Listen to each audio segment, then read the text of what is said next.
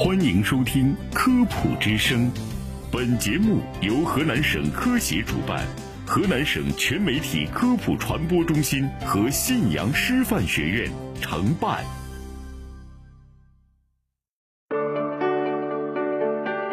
探索科学新方法，传播科学新思想，《科普之声》科学探秘，带你揭开科学的真相。我是主持人叶珊珊，我是真君豪。说完了功能性便秘，接下来我们就来聊一聊人为什么要睡觉。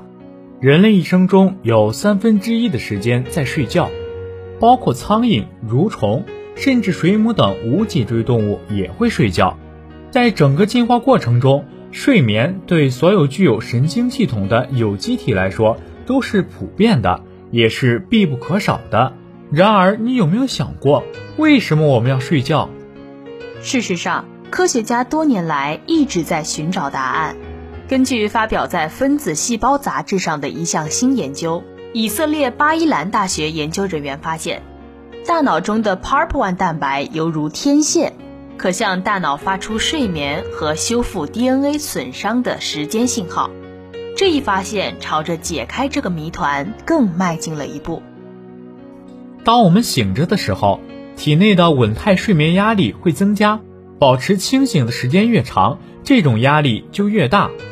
在醒着的几个小时里，紫外线、神经元活动、辐射、氧化应激等因素会造成神经元中的 DNA 持续损伤。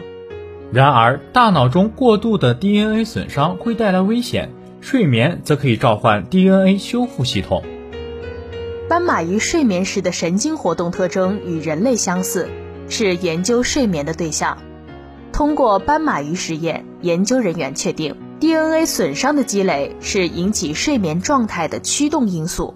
当 DNA 损伤的积累达到最大阈值，稳态睡眠压力便增加到了触发睡觉的冲动，于是鱼进入了睡眠状态。随后的睡眠促进了 DNA 修复，从而减少了 DNA 损伤。研究还发现，至少需要睡六个小时才能减少稳态睡眠压力，并修复 DNA 损伤。那么，大脑中是什么机制告诉我们该睡觉了？研究发现，PARP1 蛋白是 DNA 损伤修复系统的一部分，是最先做出快速反应的蛋白之一。它可标记细胞中 DNA 损伤位置。并招募所有相关系统来清除 DNA 损伤。通过遗传和药理学操作，PARP1 的过表达和敲低实验表明，增加 PARP1 不仅可促进睡眠，还可增加睡眠依赖性修复。相反，抑制 PARP1 会阻断 DNA 损伤修复的信号。结果就是，这些鱼没有完全意识到它们累了，因而不会进入睡眠模式。造成 DNA 损伤没有得到及时修复，同样的实验结果也在小鼠身上得到了验证。